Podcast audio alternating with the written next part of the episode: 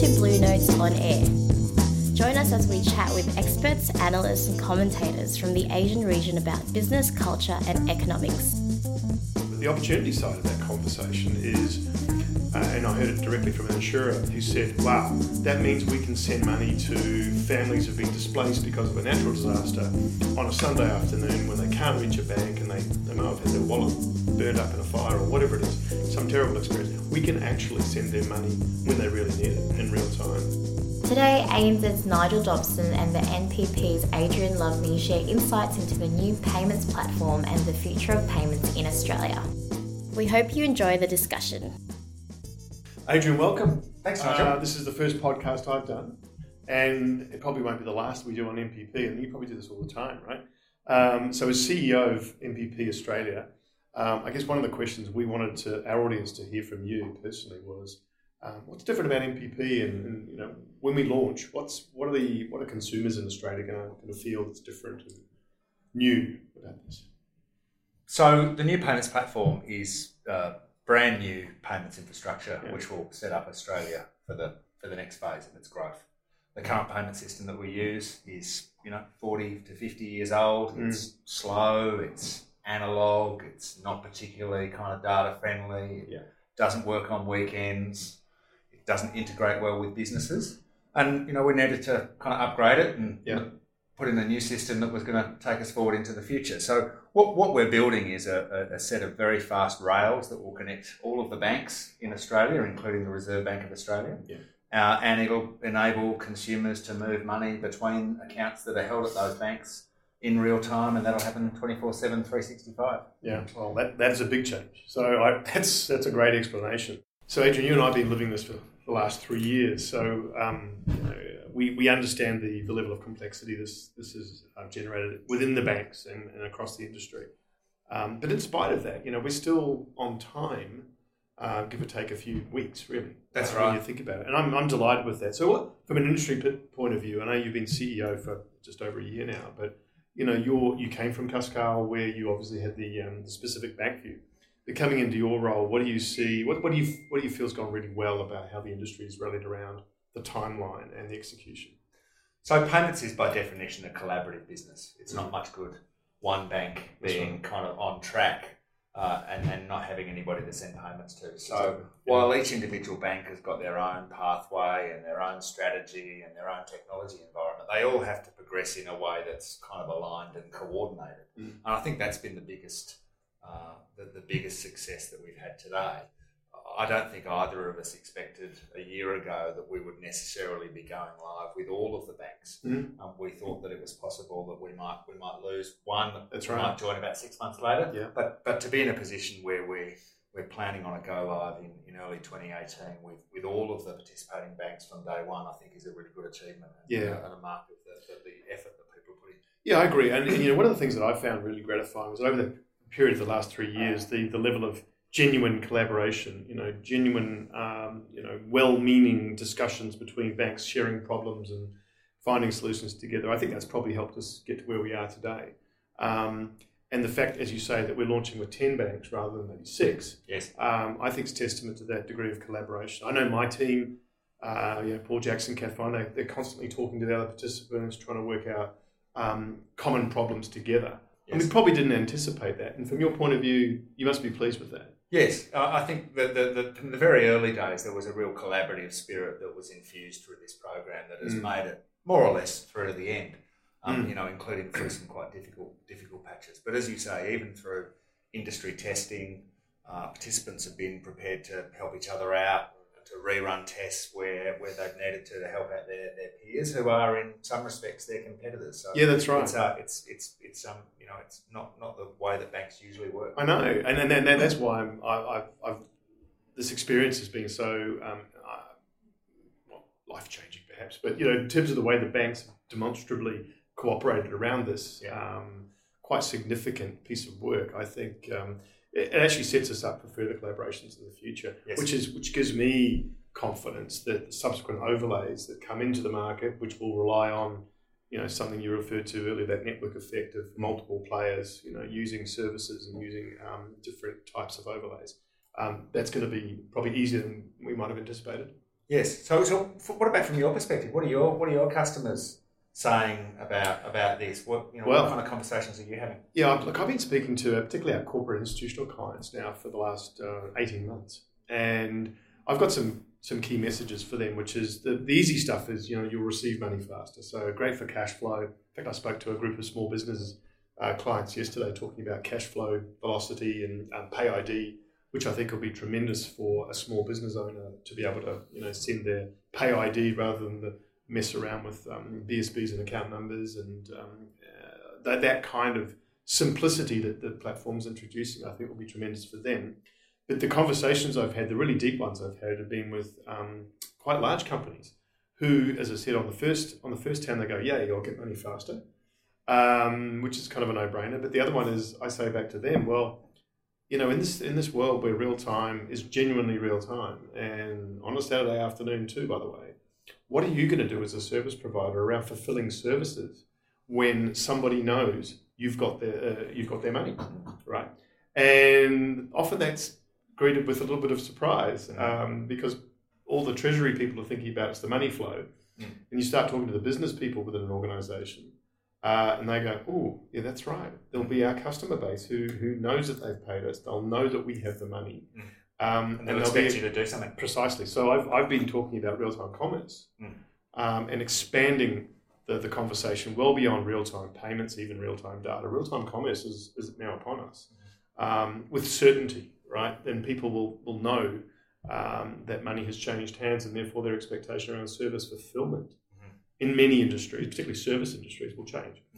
And the other thing, the other reaction to this is is twofold. You'll get those who go, "Oh my God, how are we going to transform our um, infrastructure and technology within my company uh, to fulfill these uh, new expectations?" And that's kind of the challenging part of it. The opportunity side of that conversation is, uh, and I heard it directly from an insurer who said, "Wow, that means we can send money to families who've been displaced because of a natural disaster."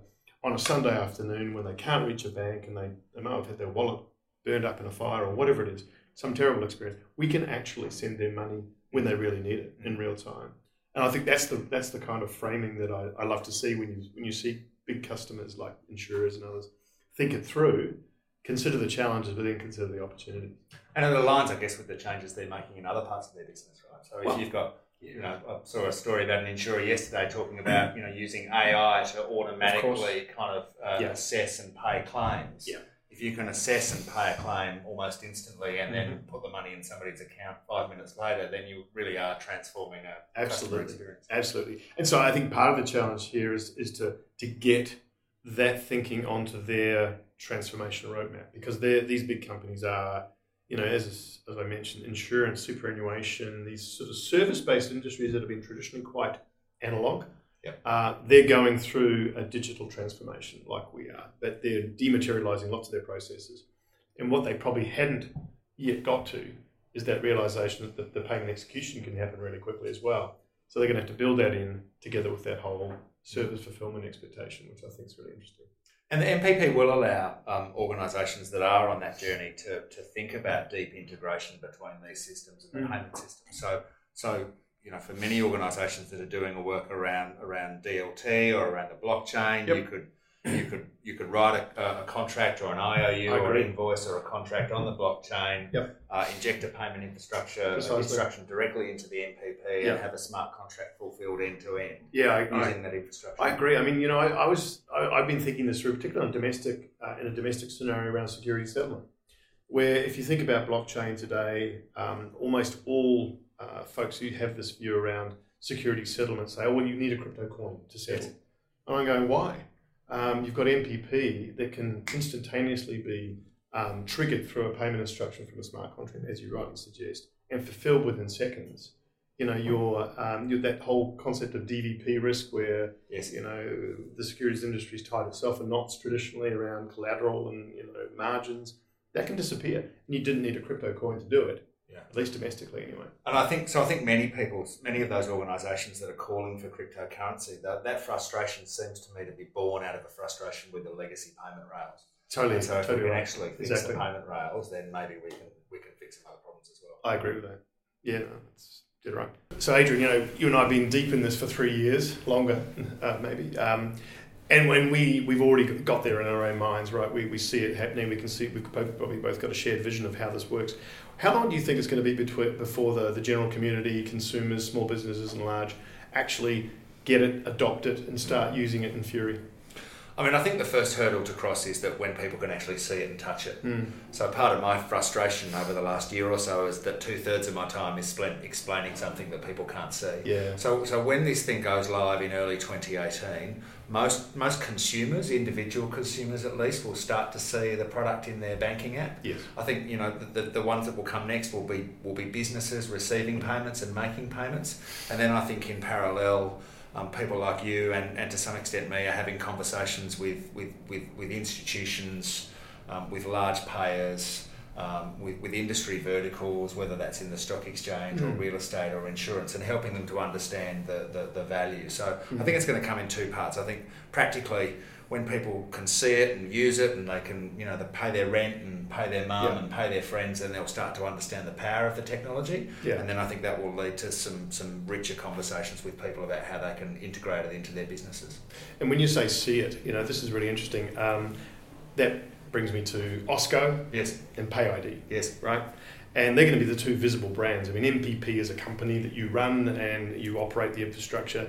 The visible brands in the market are going to be the faster payment Osko, yes. and the Pay ID. Maybe just spend a little bit of time sure. on, on that for, for our audience. So, so Pay ID uh, is, is probably the first thing that people will see. They'll see an advertising campaign shortly, and one of the first things they'll get, I imagine, is an invitation from their bank to create a Pay ID. Yeah. And that's an optional, unique identifier that they can use to attach to their account uh, to receive payments. So rather than having to remember my BSB and account number yep. and tell you what which my I, BSB which of course and I account remember, number, right? um, you can send money to my mobile phone number yes. and it will end up in my bank account yeah. or, or, my building society account. So that's the first thing people will see, and then and then in the new year. Uh, uh, uh you'll start to see advertising for Osko, uh, which is the first product that will that will use the new payments rails and PayID, and that will enable um, individuals and businesses to send each other money, including documents, mm. uh, within 60 seconds. So so so PayID is the, the addressing service. And Osko is the, the name of the first brand that, that is really a person to person or person to business payment service.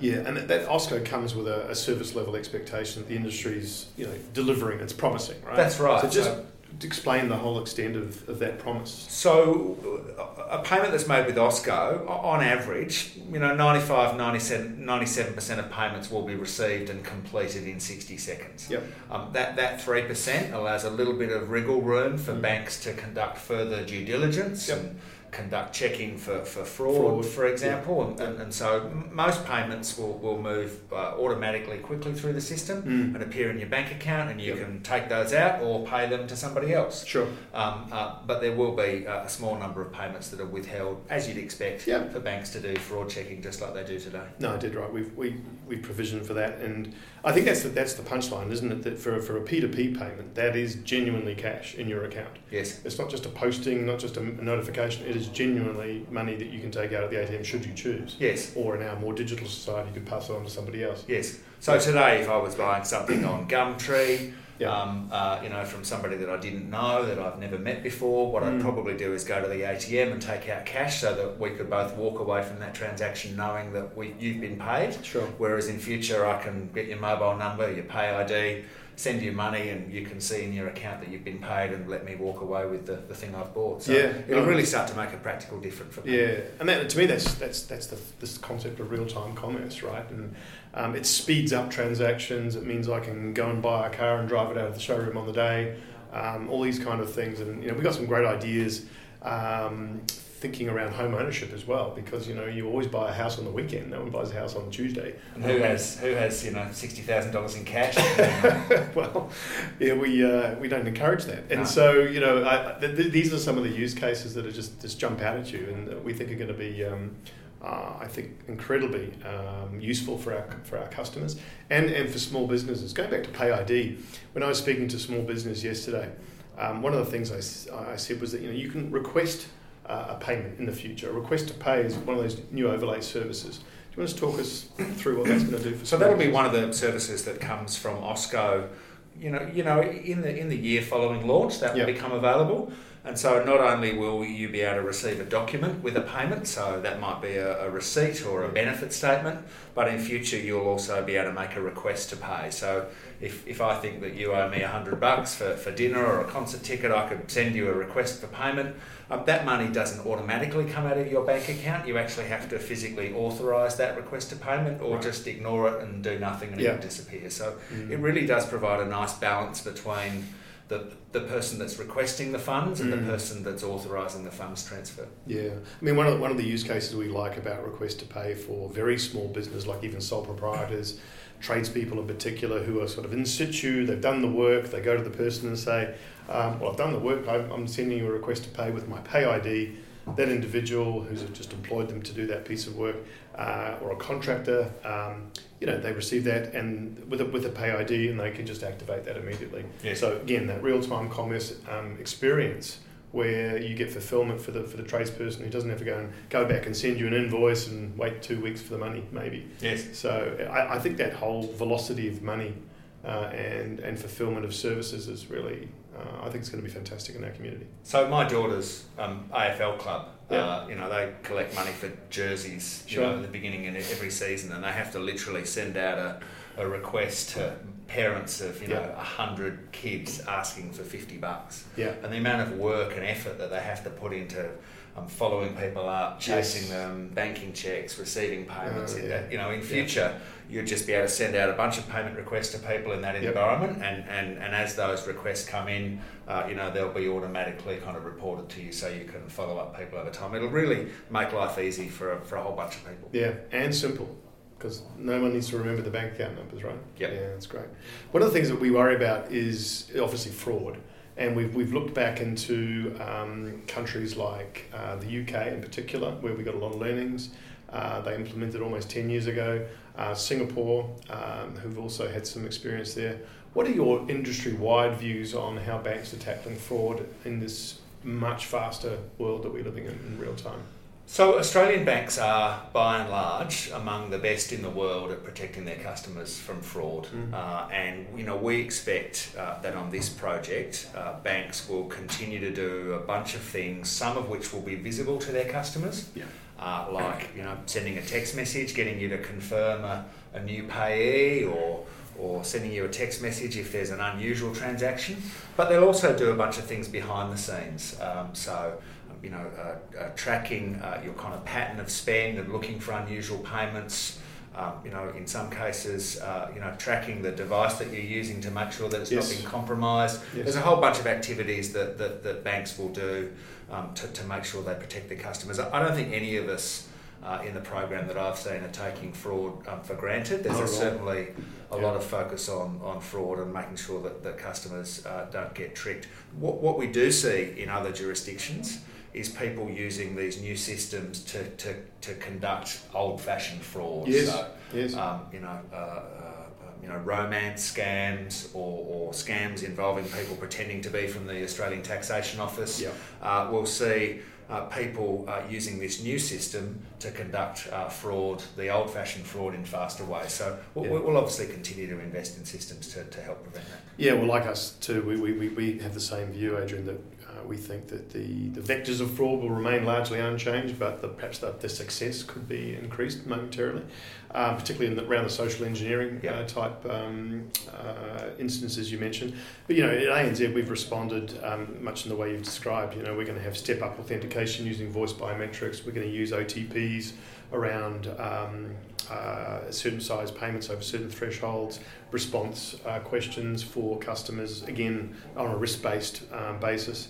And um, that, that piece you mentioned about um, GPS and uh, where we're using a, a, a, company called ThreatMetrix who Yes. can tell you, you know, is the phone being used, where we think it's being used. And that's all happening in real time as well. And that feeds our fraud engine, which we've, we've recently upgraded as well. So, look, you know, we, we hope that um, we are in, uh,